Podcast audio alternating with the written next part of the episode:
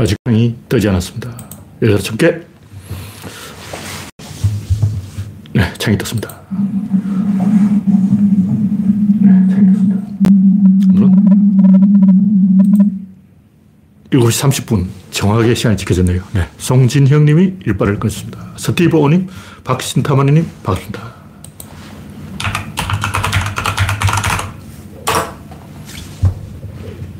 박영균님, 어서오세요. 오늘은 5월 18일, 5.18의 그날입니다.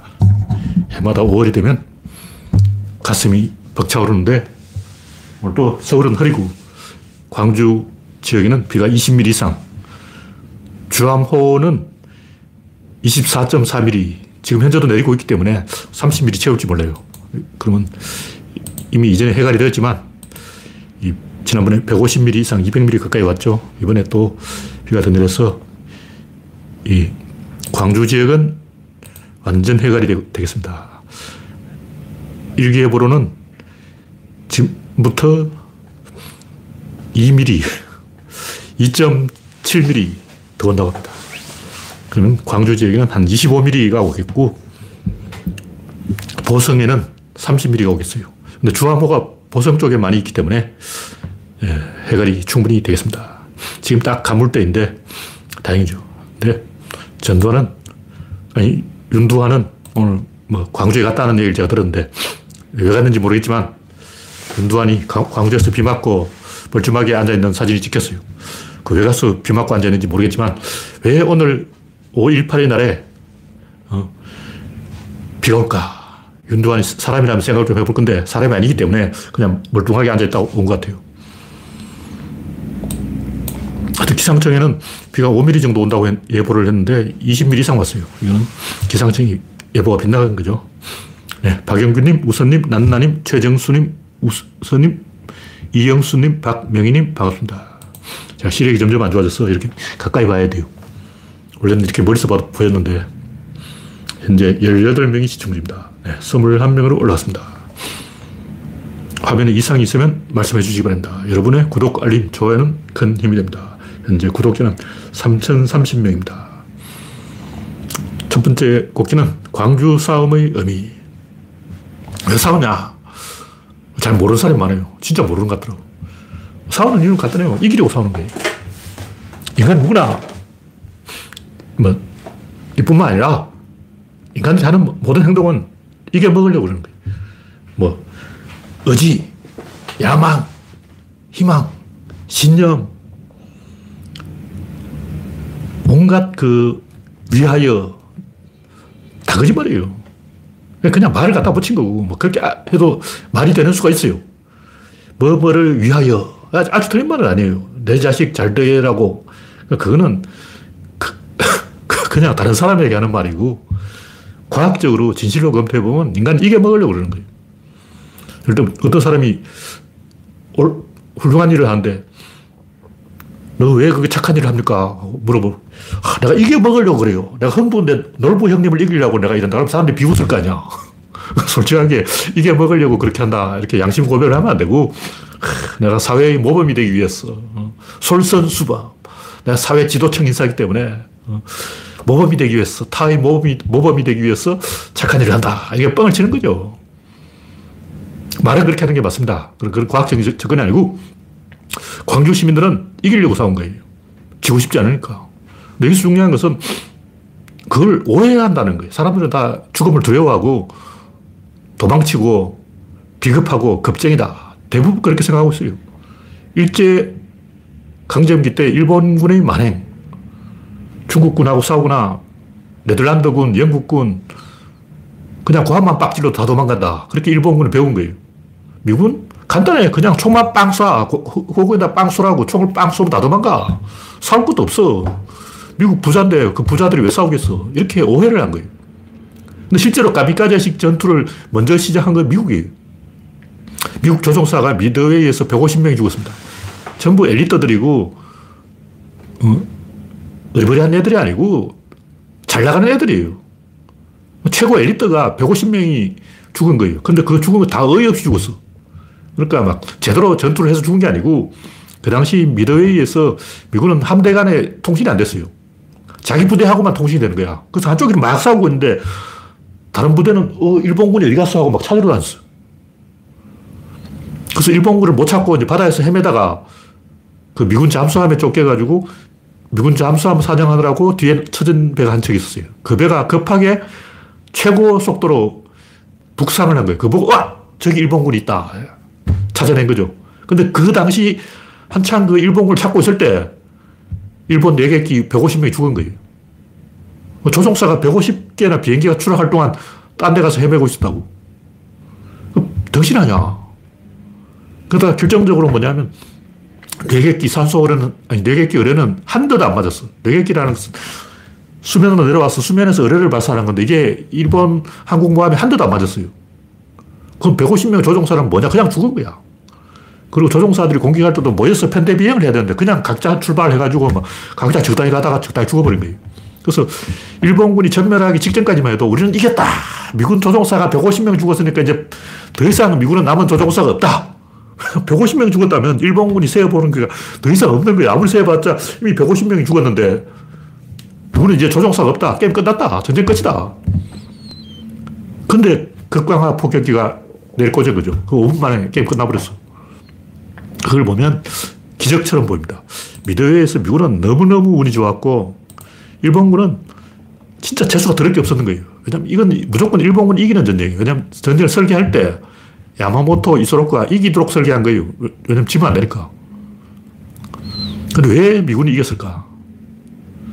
이, 그냥 현장을 딱 보면, 데이터를 딱 보면, 아, 재수가 없었다.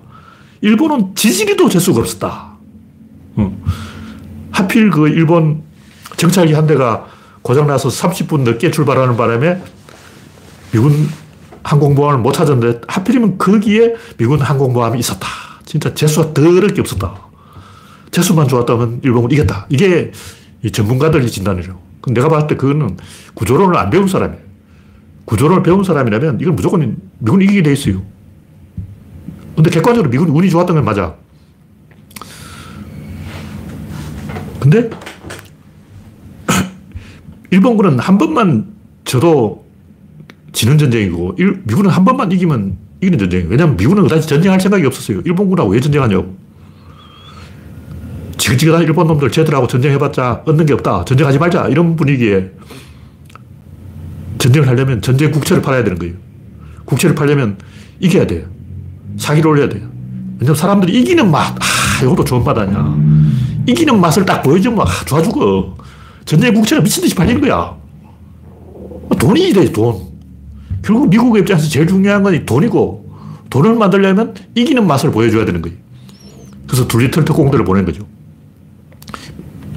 미국의 입장은 전쟁에서 전투를 해서 이기는 게 아니고 국채를 팔면 되는 거예요. 굉장히 간단해. 그냥 국채만 팔면 돼요. 얼마 쉬워. 그저 먹기로 미군이 이기는 전쟁인 거예요. 제가 이, 이 얘기를 왜 하냐 하면 두 가지를 이야기를 하는 건데 첫째는 일본군의 오파, 미군은 겁쟁이다. 그냥 미군은 부자인데 부자가 왜 그 미친 듯이 싸우냐. 일본은 가난하니까 죽기 살기로 싸워야 되는데 미군은 부자니까 어, 거기 와서 멀리 태평양까지 와서 개, 개목숨 버릴 필요가 없잖아. 그래서 열심히 안 싸울 거라고 생각한 거예요. 근데 오히려 더 미군이 열심히 싸운 거예요. 이기는 맛에 중독돼 버린 거지. 제가 하는 얘기는 이런 상황에서 인간은 싸웁니다. 지금 당장 여론조사를 딱 해보자고. 20대 젊은이들 상대로 전쟁 나면 어떻게 할 거야 하면 내가 볼 때 한 70%는 도망갈 거예요. 그런데. 그거는 내 손에 무기가 없으니까 그런 거예요. 내 손에 지금 총이 없어. 도망가야지. 그 당연한 거 아니야. 지금 당장 총이 없는데 전쟁을 한다 그런, 근데 전쟁 나면 총을 줍니다. 총을 딱 손에 쥐는 순간 도망을 안 가요, 인간이. 6.25 때 이 미군이 국군한테 물어봤어요. 너 당, 여기 왜 있냐? 그러니까, 아, 저는 명령에 따라 움직입니다. 후퇴하라는 명령이 떨어지면 후퇴하고, 여기 자리를 지키라는 명령이 떨어졌기 때문에 자리를 지키고 있습니다. 그래서 미군이 감동을 해서, 와, 국군은 믿을 수 있다. 근데, 개뿔, 다 도망간 거예요. 사창리 전투, 혈리 전투, 국군 사오보지다고 다 도망갔어. 그래서 미군이, 특히 리지웨이는, 하, 국군은 믿을 수가 없다. 국군은 중공군에 대해서 너무 존경심을 가진 나머지 중공군 얼굴만 보면 도망간다. 근데 그 이후로는 도망을 안 갔어요. 왜 그러냐. 지휘관이 없으면 국군 다 도망가 버려요. 지휘관이 있으면 절대로 도망 안 가. 근데 중공군도 그래요. 미군 기록에 보면 중공군은 진짜 이해할 수 없는 독종들이다. 총알이 빗발처럼 쏟아지는데도 태연하게 막 더벅더벅 걸어오는 거예요. 그래서 미군에 어떤 소문이 났냐면 이 카빈총은 중공군이 맞아도 안 죽는다는 소문이 났어요. 그날 겨울이기 때문에 중공군이 소옷을 입고 있었는데 카빈총을 막 가리키는데 카빈총을 아무리 맞아도 중공군이 그냥 계속 오는 거예요. 그래서 이건 카빈총이 상당히 형편없다. 총이 잘못 만들어졌다. 이런 말까지 나왔어요. 근데 이 장진호 전투에서는 중공군이 대거 항복해버린 거예요. 항복할 때 다, 다 항복해버려요. 그러니까 미치듯이 싸우다 갑자기 다 항복해버린다고. 북한도 그래요. 북한 탈북자 한 명이 넘어오면 그 우두머리가 넘어오면 다 따라 넘어옵니다. 그러니까 한 명이 다 가는 게 중공군인 거예요. 인간이 원래 그렇다고. 지휘관이 없으면 순식간에 호합지졸이 되고 지휘관이 있으면 갑자기 정예부대가 되어버린 거예요. 특히 이런 건 민중들이 더 그래요. 귀족들은 안 그래. 귀족들은 자존심이 있기 때문에 후퇴하라 해도 후퇴, 후퇴 안 해. 그래서 백년 전쟁에서 프랑스가 계속 깨진 이유가 뭐냐면 귀족들 위주로 부대를 만드니까 귀족들은 자존심 때문에 후퇴를 안 하는 거예요. 다 전멸해버린 거예요. 후퇴해야 되는 상황에서 후퇴를 안 한다고, 이놈들이. 그러니까 인간이라는 것은 태도가 180도로 달라집니다. 지휘관이 있느냐 없느냐에 따라서. 그래서 우리 광주의 의미를 생각해 보자고. 그 당시 미국은 한 번만 이기면 되는 전쟁이었어요. 한 번 이겼어. 그 게임 끝났어. 마찬가지로 광주 항쟁은 딱 한 번만 이기면 되는 거예요. 뭐 시민들이 계엄군을 물리치고 막 광주를 해방구로 만들어서 계속 밀고 들어가서 서울 점령하고 막 북한까지 쳐들어가고 평양 접수 막 이렇게 되는 게 아니야. 예비군들이 카빈총 들고 평양을 접수해. 그건 아니라고. 그럼 그 당시 예, 어, 카빈총 가지고 뭘 어쩌려고 그러냐. 카빈총과 이 M16T는 전투력 차이가 100대 빵인데 계엄군하고 시민군은 비교가 안 돼요. 전투력이. 그냥 무기 자체가 달라. 카비총 6.25 때 중공군이 맞아도 안 죽는 그 총인데 그거 가지고 전쟁이 되겠냐고. 그럼 왜 전쟁을 딱 한 번만 이기면 되는 거예요. 한번 이겼어. 도청 접수했잖아. 그게 끝난 거야.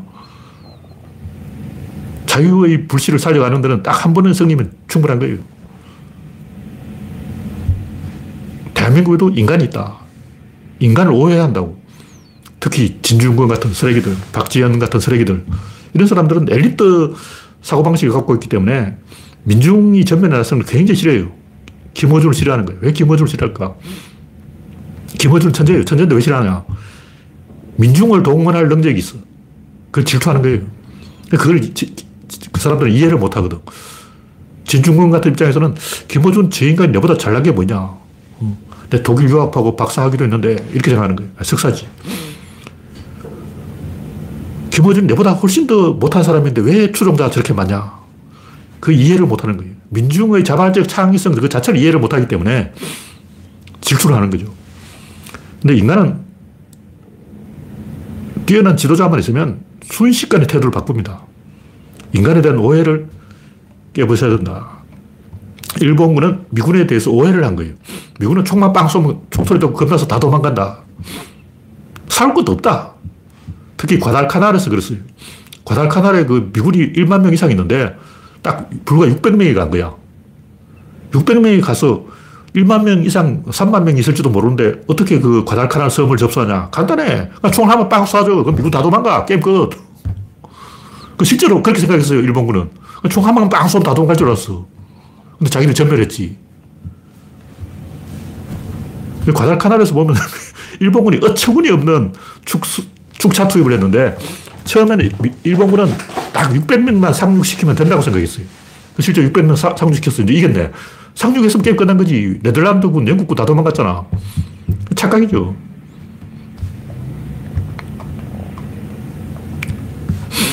하여튼 제가 하는 얘기는 우리가 동학 농민 항쟁을 높이 평가하는 이유가 뭐냐면 동서고금의 역사에는 민중이 역사의 전면에 등장했을 때 뭔가 진짜 게임이 이루어졌다는 경험칙이 있는 거예요. 그래서 우리나라 역사에도 민중이 전면에 등장한 사례가 없나? 아, 동학이다. 광주 항쟁이다. 3일 만세다. 세 가지 공통점이 뭐냐? 그 4.19는 대학생이 좀 나섰잖아. 평범한 일반 시민, 구두 닦기, 신문 배달부, 다방 내지, 이런 사람들이 총 들고 나온 게 광주 항쟁이라고. 평범한 농부들이 총을 든게 통합 농민항쟁이라고. 그 역사의 의미가 있는 거예요. 살라미스 해전 때부터 민중이 전면에 나서면서 그리스가 갑자기 강해져 버려요. 그 이전에는 강하지 않았어. 근데 민중이 역사의 전면에 등장하면 오합지졸이 되어서 다 도망치거나 아니면 천하무적이 되거나 둘 중에 하나예요. 몽골군은 민중이 주체가 된 거예요. 천하무적이 된 거지. 그 중국 역사에 보면 민중이 때까지로 몰려와가지고 개박살난 뭐 수나라 100만 대군, 130만 대군 그냥 민중을 떼거로 몰고 와서 오합지졸 되는 수도 있고 그 반대로 민중이 엄청나게 강해져 버리는 수도 있다는 거죠. 그래서 우리는 역사의 교훈을 받아야 된다. 그런 얘기죠. 그래서 저는 이 광주 항쟁이 시, 작될 때 엄청 흥분했어요. 뭐 좋아 죽었어. 그래서 나도 광주로 가려고 막 터미널까지 가보긴 했어요. 버스를 어떤 걸 타야 광주로 갈 수 있냐. 아무리 찾아봐도 광주로 갈 방법이 없더라고. 그 당시 광주로 가려면 먼저 대구로 갔어. 대구에서 또 뭐 어떻게 해가지고 어, 광주로 가야 되는데 80년대 경주에서 광주 갈 방법이 없어서 제가 못 갔습니다. 만약 가까운 대구에서 그런 일이 일어났다면 제가 얼씨구나 하고 뛰어갔을 거예요. 많은 사람들이 이런 걸 잘 이해를 못 하더라고. 왜 내하고 생각이 다를까? 아, 그런 신나는 일이 어딨어. 음. 제가 6월 항쟁 때도 뭐 한, 한 달 동안 엄청나게 뛰어다녔지만 여러 번 얘기했죠. 뭐 파출소 때려 부수고 도로 한 곳에 불도 지르고 전경 버스 위에 내가 이만한 돌을 한 다섯 개 던졌어요. 신났어. 그런 멋진 신나는 싸움을 왜 안 하냐고. 근데 여기서 너무 의견이 갈리는 거예요. 완전히 의견이 갈려.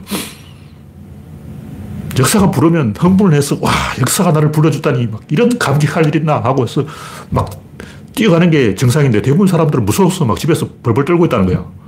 뭐, 그럴 수도 있죠. 지는 싸움은 그럴 수도 있는데, 이기는 싸움은 어, 초반에 이기잖아.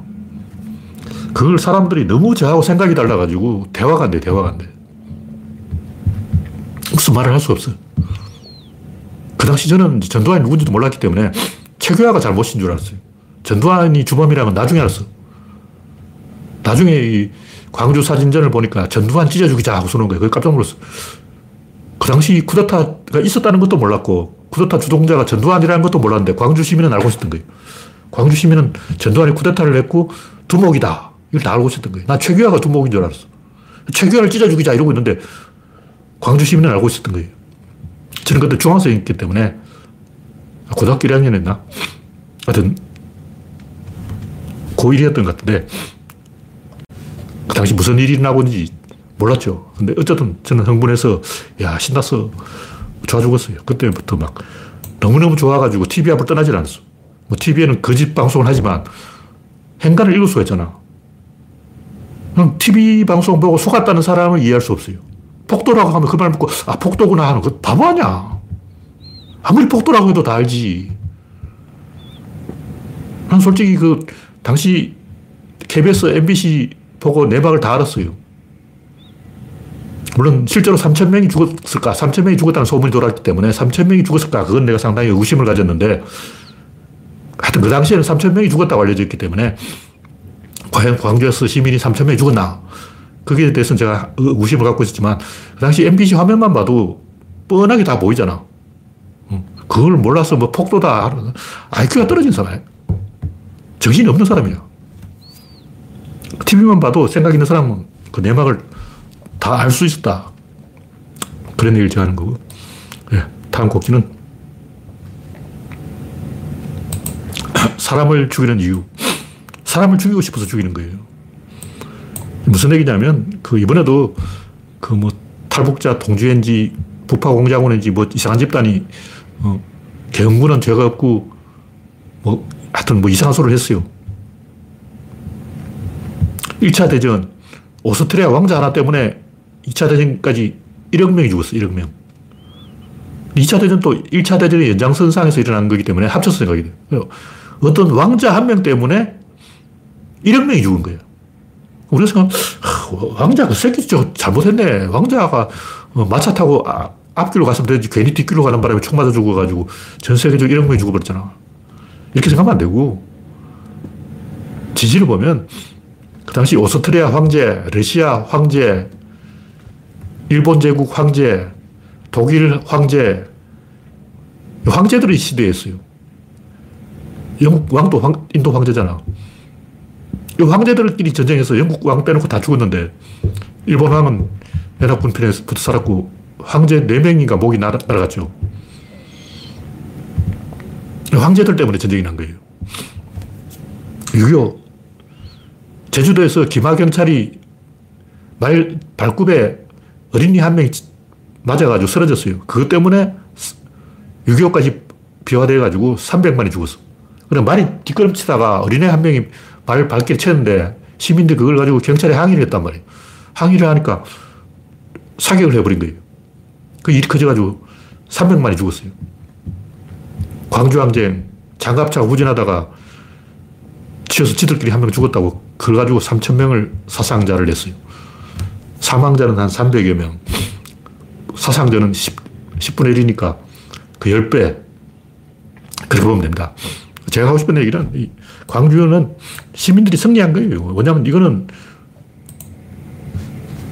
광주 시민들이 들고 일어나는 게 대한민국을 접수하겠다는 게 아니고 인간의 존엄성을 보여주는 거예요. 인간은 쉽게 굴복하는 동물이 아니다. 여러분은 나면 다 도망갈 것 같지만 실제로 도망 안 갑니다.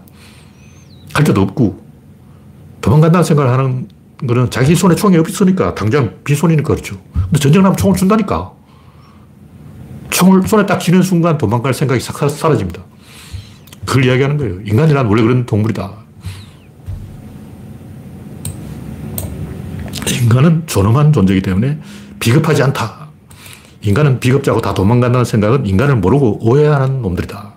그런 놈들은 자기가 귀족이기 때문에 민중을 하찮게 보고 우리 귀족은 도망을 안 가. 저 민중들은 상놈들은 다 도망가지. 이런 우월주의적인 계급 어, 위주의 사고방식을 가진 사람들이 그런 생각을 하는 거예요.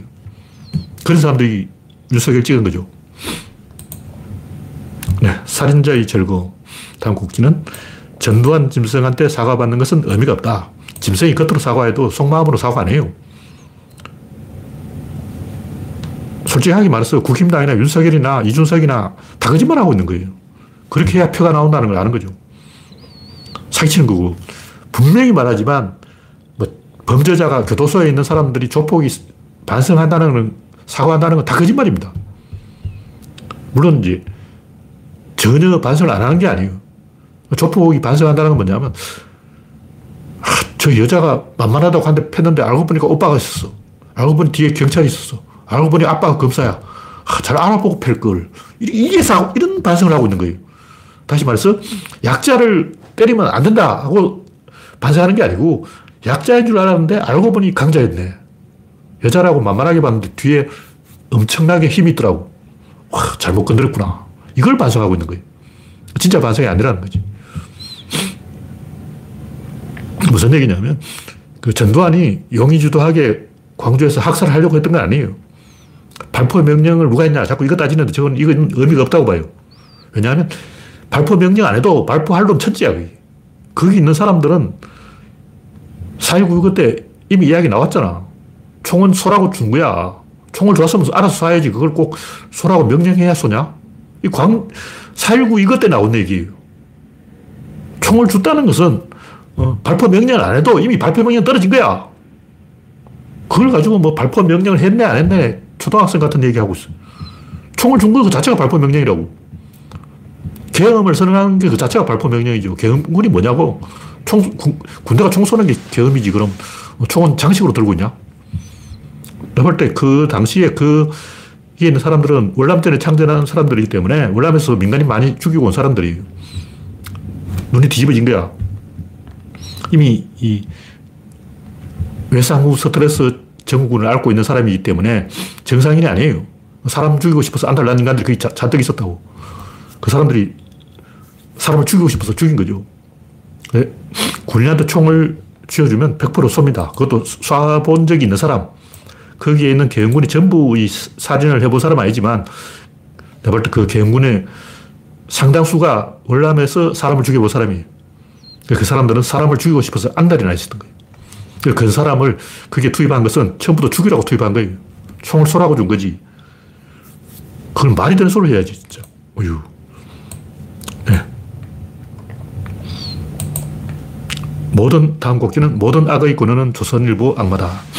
이번에도 뭐 노동자의 죽음을 자살 봉조로 보러 가는데 이게 노태우 때 했던 짓 아니야. 김기설 씨 분신 때 이걸 뭐 누가 사주했다. 거짓말을 해서 재미를 많이 봤죠. 김지아하고 박홍하고 개새끼들 다 모여가지고 개소를 했는데 원래 분신 자살할 사람을 막을 방법이 없어요. 죽겠다는데 어쩌겠냐고. 그냥 뭐 실현을 해서 여자친구가 도망가서 사업이 잘 안 돼서 죽겠다. 뭐 비관을 해서 자살하겠다. 이런 사람 말리, 말리면 되는데 정치적인 이유로 자살하겠다는 사람을 말리는 방법은 없습니다. 어느 나라도 없어요. 못 말려요. 정치적인 신념을 가지고 죽겠다는데 그럼 어떻게 하라고. 이거는 인간을 만만하게 보고 조롱하고 있는 거예요. 인간의 존엄성에 대한 비하죠. 네, 다음 곡지는 간호사법 문제의 본질.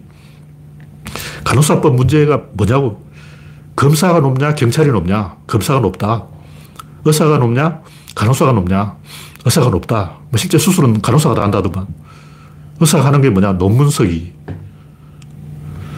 기레기가 높냐, 네티즌 높냐. 영남이 높냐, 호남이 높냐. 강북이 높냐, 강남이 높냐. 서울대, 연세대, 고려대가 높냐, 지잡대가 높냐. 이게 다 계급 차별 아니야. 그러니까 우리 사회의 갈등이 대부분은 결국 계급을 만들려고 하는 사람과 계급을 만들지 못하게 하는 사람들의 싸움이라고. 그럼 계급을 만들어서 재미를 보겠다는 그 사람들은 무슨 재미를 보겠다고 계급을 만들려고 하고 있을까? 우리나라에 카스트가 없는데 왜 카스트 제도를 만들려고 할까? 왜 걸핏하면 강남이 어떻고 강북이 어떻고 지잡대가 어떻고 서울대가 어떻고 이런 얘기 나오는가? 공짜 먹으려고 그러는 거예요. 그러니까 명문대만 나오면 그때부터 일할 필요가 없어. 강남에 땅만 사놓으면 인생이 게임 끝나서 이제 더 이상 할 게 없어. 그러니까 경쟁을 안 하고 자본주의에 반대하겠다는 새끼 아니야. 검사 새끼들, 의사 새끼들, 이런 새끼들 전부 본심은 자본주의 반대 이거예요. 자본주의를 파괴하겠다는 거야. 미친 거지. 자본주의를 파괴하겠다는, 하겠다는 세력은 대한민국에 살아있을 자격이 없는 놈들이. 의사가 간호사를 괴롭히는 이유는 계급을 만들면 공짜 먹겠다. 일 안 하고 놀고 먹겠다. 이런 생각을 하고 있는 거예요. 악마들이죠. 이놈들은 인간이 아니에요. 네, 다음 곡기는 박찬욱, 이, 이정재 건방이 들었다. 구찌 뒤풀이, 뒤풀이 한다고 밤새 뭐 소동을 벌였다 그러는데 서경덕이 이걸 지적을 했는데 서경덕이 이건 잘 지적했어요. 근데 구찌를 지적할 게 아니라 박찬욱을 조져야지. 박찬욱, 이정재를 까야지 왜 구찌를 까냐고. 구찌는 돈벌이 하는 회사인데 돈 벌어먹으려고 하는 걸 왜 말리냐고.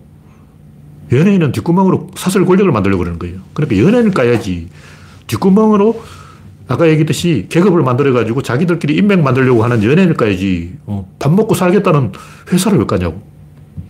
제가 볼 때 박찬욱, 이정재 이놈들이 금방이 들었지 구찌는 지들 돈 벌려고 그러는 거예요. 일자리 창출하려고 그랬다면 할 말이 없죠. 지들이 대한민국에서 일자리 창출하겠다는데 뭐 어쩌겠냐고.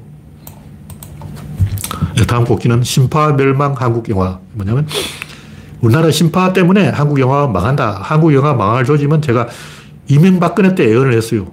한국 영화가 이런 식으로 가면 망한다. 우리나라 영화가 한때는 홍콩 영화하고 맞먹었어요. 홍콩 영화하고 맞먹다가 갑자기 망한 이유가 뭐냐면 박정희 때문이야. 박정희 전두환 이후 한국 영화 다 망했는데 민주화 이후에 살아났어요. 김영삼, 김대중, 노무현 때 살아났어. 그리고 이명박, 박, 박근혜 때 꼬꾸라졌다가 문재인 때 다시 살아났어요. 그래서 다시 지금 꼬라박고 있는 거예요. 김기덕을 조질 때 내가 말할 때 한국이 이런 망한다는 거 알았어요. 야한 영화 만들면 야하다고 시비, 범죄 영화 만들면 범죄라고 시비, 이런 영화는 이렇다고 시비, 저런 영화는 저렇다고 시비. 그럼 뭐 어쩌라고. 표현의 자유를 봉쇄해버리면 그날은 희망이 없는 거예요. 그러니까 우리나라 영화를 살린 것은 김대중, 노무현, 문재인이고 망친 것은 이명박, 박근혜, 윤석열, 전두환, 노태우, 박정희라는 거죠. 한번 방향이 그렇게 가버리면 이제 희망 없어. 제가 볼때 앞으로 우리나라 영화는 끝났어. 왜냐하면 표현의 자유를 탄압하고 있기 때문에 생각 자체를 못하게 하는 거예요. 마강수 때만 해도 막 사람들 신나가지고 막 야한 여자가 좋다고 막 떠들고 다녔다고. 그때만 해도 아, 세상이 이쪽으로 가는구나 하다. 지금은 완전히 조선시대보다 더 이 유교 사회가 되어버린 거예요. 조선시대는 양반들이나 어, 뭐 예의 지키고 뭐 그렇지 일반 백성들은 아무것도 몰랐어요. 근데 유교라는 게 우리나라에 정착한 게 일제강점기 때부터인 거예요. 왜냐하면 일제강점기에 서당이 전국적으로 생겨가지고 그때부터 우리나라 유교 사회로 변한 거예요. 조선시대만 해도 상놈들은 그냥 아베야, 엄매야 그러지 아버지 이런 말 안 썼어요. 아버지? 이런 말 자체가 없어. 아베야 밥 먹나? 그러고 뭐 엄매야 뭐하노? 빨리 와라! 그러고 아베야, 엄매야 그러지 무슨 어머니, 아버지 그런 게 있어. 이제 양반들이 하는 거예요. 상놈들은 왜 상놈이냐고. 존댓말을 안 해. 그게 상놈이지. 근데 일제강점기에 전국적으로 서당이 생겨가지고 갑자기 공자왈, 맹자왈 하면서 유림사회가 돼버렸어요. 지금 조선 역사, 우리나라 역사 이래 지금 현재가 제일 유, 교적인 사회예요. 황당한 일이죠. 이렇게 사회가 조선시대로 퇴행하고 있으니까 한국 영화가 망할 수밖에 없는 거예요. 네, 다음 꼭지는 호빗족의 진실. 네, 현재 75명이 시청하고 있습니다. 인도네시아 플로레스 섬의 플로레시엔시스 섬 왜소화 현상. 뭐 키가 1m밖에 안 되는데, 키가 1m면 요만큼밖에 안 되는데, 그, 이렇게 키가 작은 사람이 돌도끼도 만들고, 막 돌칼도 만들고, 머리도 좋고, 불도 붙이고, 굉장히 뛰어나게 이 활동을 하고 있어요. 지금 이 지구 이 사피엔스 중에도 그, 그 인도 안다만 제도에 있는 부족민들은 불을 사용 안 해요. 사피엔스도 불을 사용 못 한다고. 사피엔스가 다 불을 사용하는 게 아니고, 사피엔스 중에 일부가 불을 사용하는 거야. 근데 프로렌시엔시스 이 사람들은 그 호모 에렉투스 변종인데 이 사람들은 100만 년 전 사람들이라고. 100만 년 전 사람들이 이미 불을 사용했는데 현생 인류는 불을 사용하지 못하고 태양해가지고 그러니까 우리가 이 진화라는 것을 이렇게 사선으로 점점 올라간다는 건 굉장히 착각이에요. 제가 볼 때는 섬유수화 현상도 있지만 그건 본질이 아니고 작아진 게 아니고 원래 작았어요. 물론 조금 작아졌어. 조금 작아졌는데 왜냐하면 이 유료 조상이 키가 1m 20 정도였어요. 1m 20에서 1m로 한 20cm 줄은 거예요. 조금 작아졌지. 많이 작아진 건 아니에요. 원래 그 정도는 유전적 다양성 안에 있다고. 그래서 이 호비 쪽이 작아진 이유는 커지지 않은 것이다. 왜 커지지 않냐? 이동을 안 해서 그렇다. 왜 이동을 안 하냐? 섬이 너무 작아요. 섬이 작으니까 이동할 데가 없고 이동을 안 하니까 커지지 않고 커지지 않으니까 이 작은 개체가 더 자손을 많이 남긴 거죠. 그래서 이거는 작아졌다 이렇게 생각하면 안 되고 커지지 않았다 이렇게 봐야 됩니다. 왜 커지지 않냐? 안 돌아다니니까 안 커지는 거예요. 저는 그렇게 보고 있습니다. 물론 다른 이유도 있어요. 섬유소 현상도 있는데 그것도 조금 관련이 있을 거예요. 내가 볼 때 호버 에렉투스가 키가 1m 20인데 1m로 요만큼 줄어든 거는 섬유소 현상이고 더 이상 안 큰 거는 다른 이유다. 그런 얘기죠. 네, 다음 곡지는 뱀이 무서운 이유. 뱀이 무서운 이유는 두 가지가 있는데 하나는 눈이 안 보여서 그런 거예요. 또 하나는 이 인체 비례가 6대 4가 아니라서 황금비가 아니라고. 원래 동글동글하고 눈이 보이면 귀엽고 무섭지 않아요. 그래서 길이가 길고 눈이 보이지 않으면 무서운데 뱀이 무서운 이유는 눈알이 안 보여서 그렇다. 또 하나는 뱀이 무서운 이유는 내가 볼 때 유전자에 새겨진 공포증이에요. 제가 4살 때 우리 형들하고 같이 시냇물에 맥감으로 간 거예요. 근데 처음 제가 물에 들어갔어요. 근데 큰형이 막 목말을 태워서 좀 더 깊은 데까지 들어갔어. 근데 나는 큰형 목이 올라타고 있었기 때문에 안전하다고. 근데 그때의 공포를 내가 아직까지 생생하게 느껴요. 그때 4살 때 처음 물에 들어갔을 때 느낀 그 느낌. 물에 아직 들어가지 않는데 내가 숨을 멈춰버린 거예요. 물에 들어가면 숨을 멈춰야 되는데 물에 안 들어갔는데 숨을 멈춰버렸다고. 그때 그걸 누가 나한테 가르쳐 줬냐고. 아무도 나한테 그 얘기 안 했어. 물에 들어가면 죽는다는 얘기도 안 했고 죽음이 뭔지도 이야기 안 했어요. 난 4살 때이기 때문에 죽음이 뭔지도 모르고, 물이 뭔지도 모르고, 어, 물을 무서워해야 된다는 것도 모르는데 갑자기 이 몸이 굳어버린 거죠. 몸이 굳으니까, 아, 물이 공포가 느끼지. 물 자체를 무서워하는 게 아니고, 몸이 굳는 거죠. 고소공포증을 느낀 사람들은 다리가 후들거려요. 근데 하필 왜 다리가 후들거려요? 머리가 막 후들거리거나 팔이 후들거리거나 가슴이 후들후들 하는 게 아니고 종아리 부분이 찌릿찌릿하면서 후들거리거든요. 왜 다리가 후들거릴까? 뱀에도 마찬가지예요. 전 뱀한테 공격당해 본 적이 없어. 근데 뱀도 아니고 막대기를 보고 그때 저녁 6시쯤 넘어서 어둑어둑할 때 날씨가 어둑어둑했는데 흐렸어요. 막대기를 보고 깜짝 놀라서 점프를 한 거예요. 근데 내가 지금 생각해도 이해가 안 되는 게 왜 점프를 했을까? 왜냐면 뱀 보고 놀라서 도망친 적이 제 인생에 없어. 저 뱀을 많이 때려 죽였어요. 어릴 때는 뱀들이 이 꼬리를 막 흔들어서 동료 뱀을 불러 모은다는 설이 있기 때문에 뱀이 동료를 부르지 못하게 빨리 때려 죽여야 된다. 뱀을 죽이지 않으면 뱀이 온 동네 뱀을 다 불러온다. 이런 잘못된 이야기가 있어가지고 어릴 때 뱀을 대여섯 마리 때려 죽였는데 뱀을 무서워한 적이 없다고. 근데 그때는 왜 뱀을 무서워서 점프를 했을까? 아, 뱀이 무서워 무섭지 왜 점프를 하냐고. 그 제가 볼때이 뱀에 대한 공포에 대한 유전자가 인간 안에 있는 거예요. 그럼 그 유전자가 왜 생겼을까? 요즘 인공지능을 많이 이야기하는데 인공지능의 창발성하고 똑같다는 거예요. 사람이 꿈을 꾸잖아요. 그 꿈속에서 난 굉장히 천재적인 꿈을 꿔요. 생각해보면 막, 와, 내가 어떻게 그렇게 어, 멋진 꿈을 꿨지? 어, 나한테 소설 쓰라면 한 줄도 못 쓰는데 꿈속에서는 이야기가 막 어, 굉장히 잘 만들어지는 거예요. 물론 앞뒤는 좀 안 맞아. 근데 꿈속에서 그렇게 머리가 잘 돌아가는 게 자체가 이해가 안 되잖아. 꿈속에 꿈 만드는 프로그램이 뇌에 있는 거예요. 마찬가지로 DNA를 조직하는 DNA, 환경에, 환경을 읽고 거기에 맞춰서 DNA를 재배치하는 그런 유전자가 있다고 봐야 돼요. 창발성을 만드는 유전자가 DNA 구조 속에 있는 거예요. 그렇게 보면 이 뱀이 왜 무서운지 이해할 수 있다. 뱀뿐만 아니라 인간의 유전자 에 본능이 많아요. 우리는 동물만 본능이 있고 인간은 본능이 없다 이렇게 생각하는데 인간도 굉장히 많은 본능이 있습니다.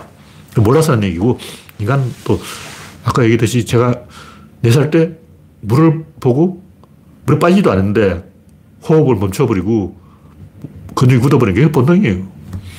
인간도 본능에 지배된다. 그런 얘기죠.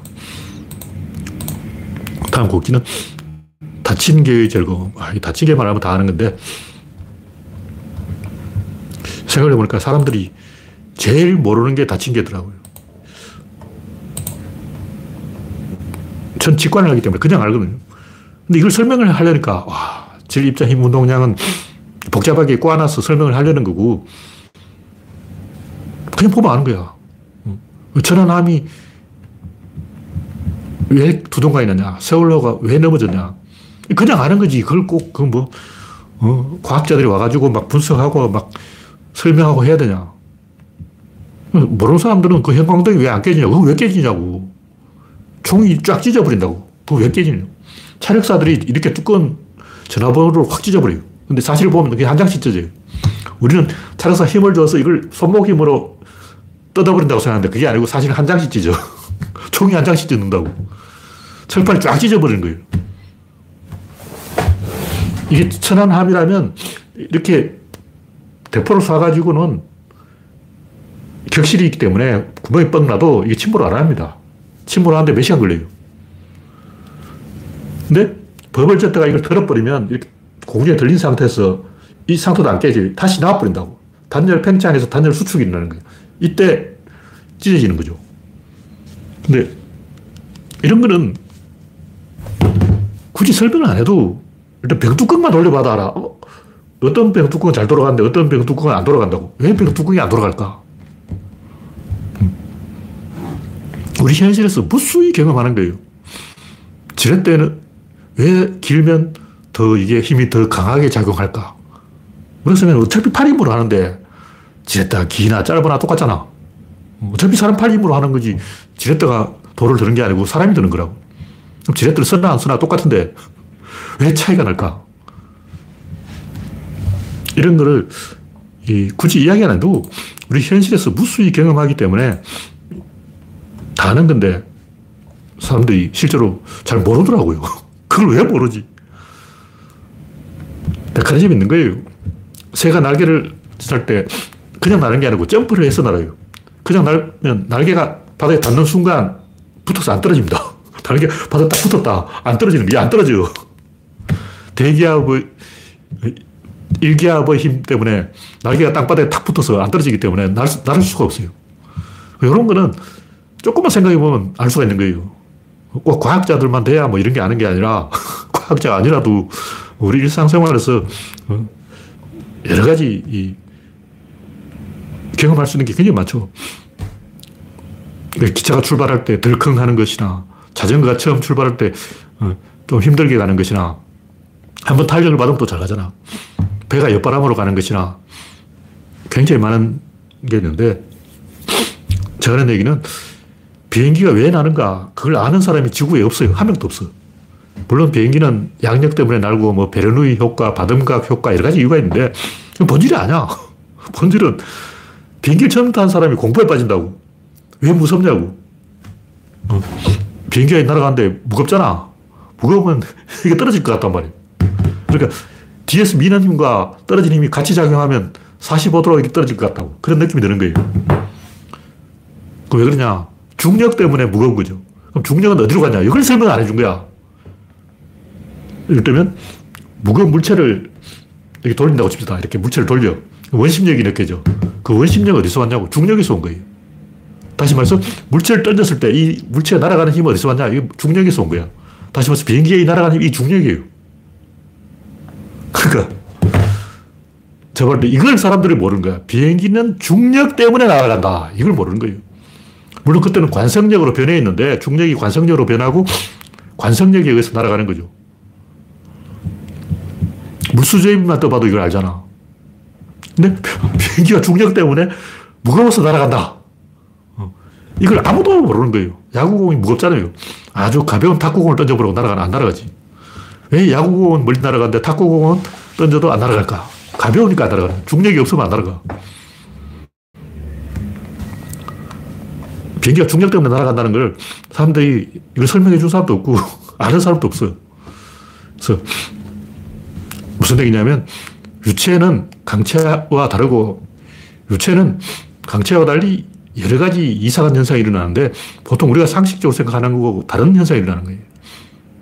아까 얘기했듯이 새는 날개로 난다고 생각하지만 이렇게 날개를 딱 바닥에 닿는 순간 대기압에 의해서 진공 효과에 의해서 날개가 바닥에 붙어버리기 때문에 못 납니다. 날개 이렇게 해서 못 나와. 점프를 해야 나는 거예요. 그런 차이, 그런 미세한 차이를 사람들이 잘 모르고 있어요. 근데 우리는 나무가 불에 탄다고 생각하지만 나무는 불에 안 탑니다. 나무를 불 태우려고 하면 나무 속에 있는 목탄가스를 빼야 되는데 목탄가스를 쪽집게로 빼야 돼요. 나무 속에 들어있는 목탄가스를 어떻게 뺄 거냐고. 목탄가스를 빼내려면 나무에다 구멍을 뻥뻥 뚫어주면 돼. 그래서 나무를 쉽게 불 붙이려면 구멍을 뻥뻥뻥 뚫어서 목탄가스가 잘 빠져나오게 만든 다음 가열을 해서 목탄가스를 밖으로 뺀 다음에 대기 중에 있는 산소와 연소 반응을 시켜야 되는 거죠. 굉장히 메커니즘이 복잡하다고. 우리가 생각하는 거하고 달라요. 근데 이게 중요한 이유는 이 유체와 강체는 정반대 현상이 일어나기 때문에 강체는 때리면 가는데 유체는 밖에서 때리면 안 되고 내부에서 찢어지게 만들어야 돼요. 천안함하고 똑같은데 밖에서 때려가지고는 오히려 더 강해집니다. 근데 안에서 찢어버리면 자동으로 찢어진다고. 민주당을 찢어버리는 방법 굉장히 쉽죠. 진중을 투입하면 돼. 박지원을 투입하면 돼. 민주당을 이간질하는 거예요. 민주당의 개혁 세력과 호남 세력을 이간질해서 서로 미워하게 만들면 돼. 그럼 민주당은 그냥 간단하게 제압되잖아. 밖에서 민주당은 아무리 패도 민주당이 오히려 단결해 안에서 이간질을 하면 쉽게 해결된다. 이게 유체의 현상이에요. 강체와 유체는 에너지가 작동하는 방법이 180도로 다르기 때문에 우리가 이런 것은 뭐 학교에서 배울 필요도 없어요. 그냥 알아. 어, 근데 그냥 알아야 되는데 그냥 모르는 사람이 있더라고.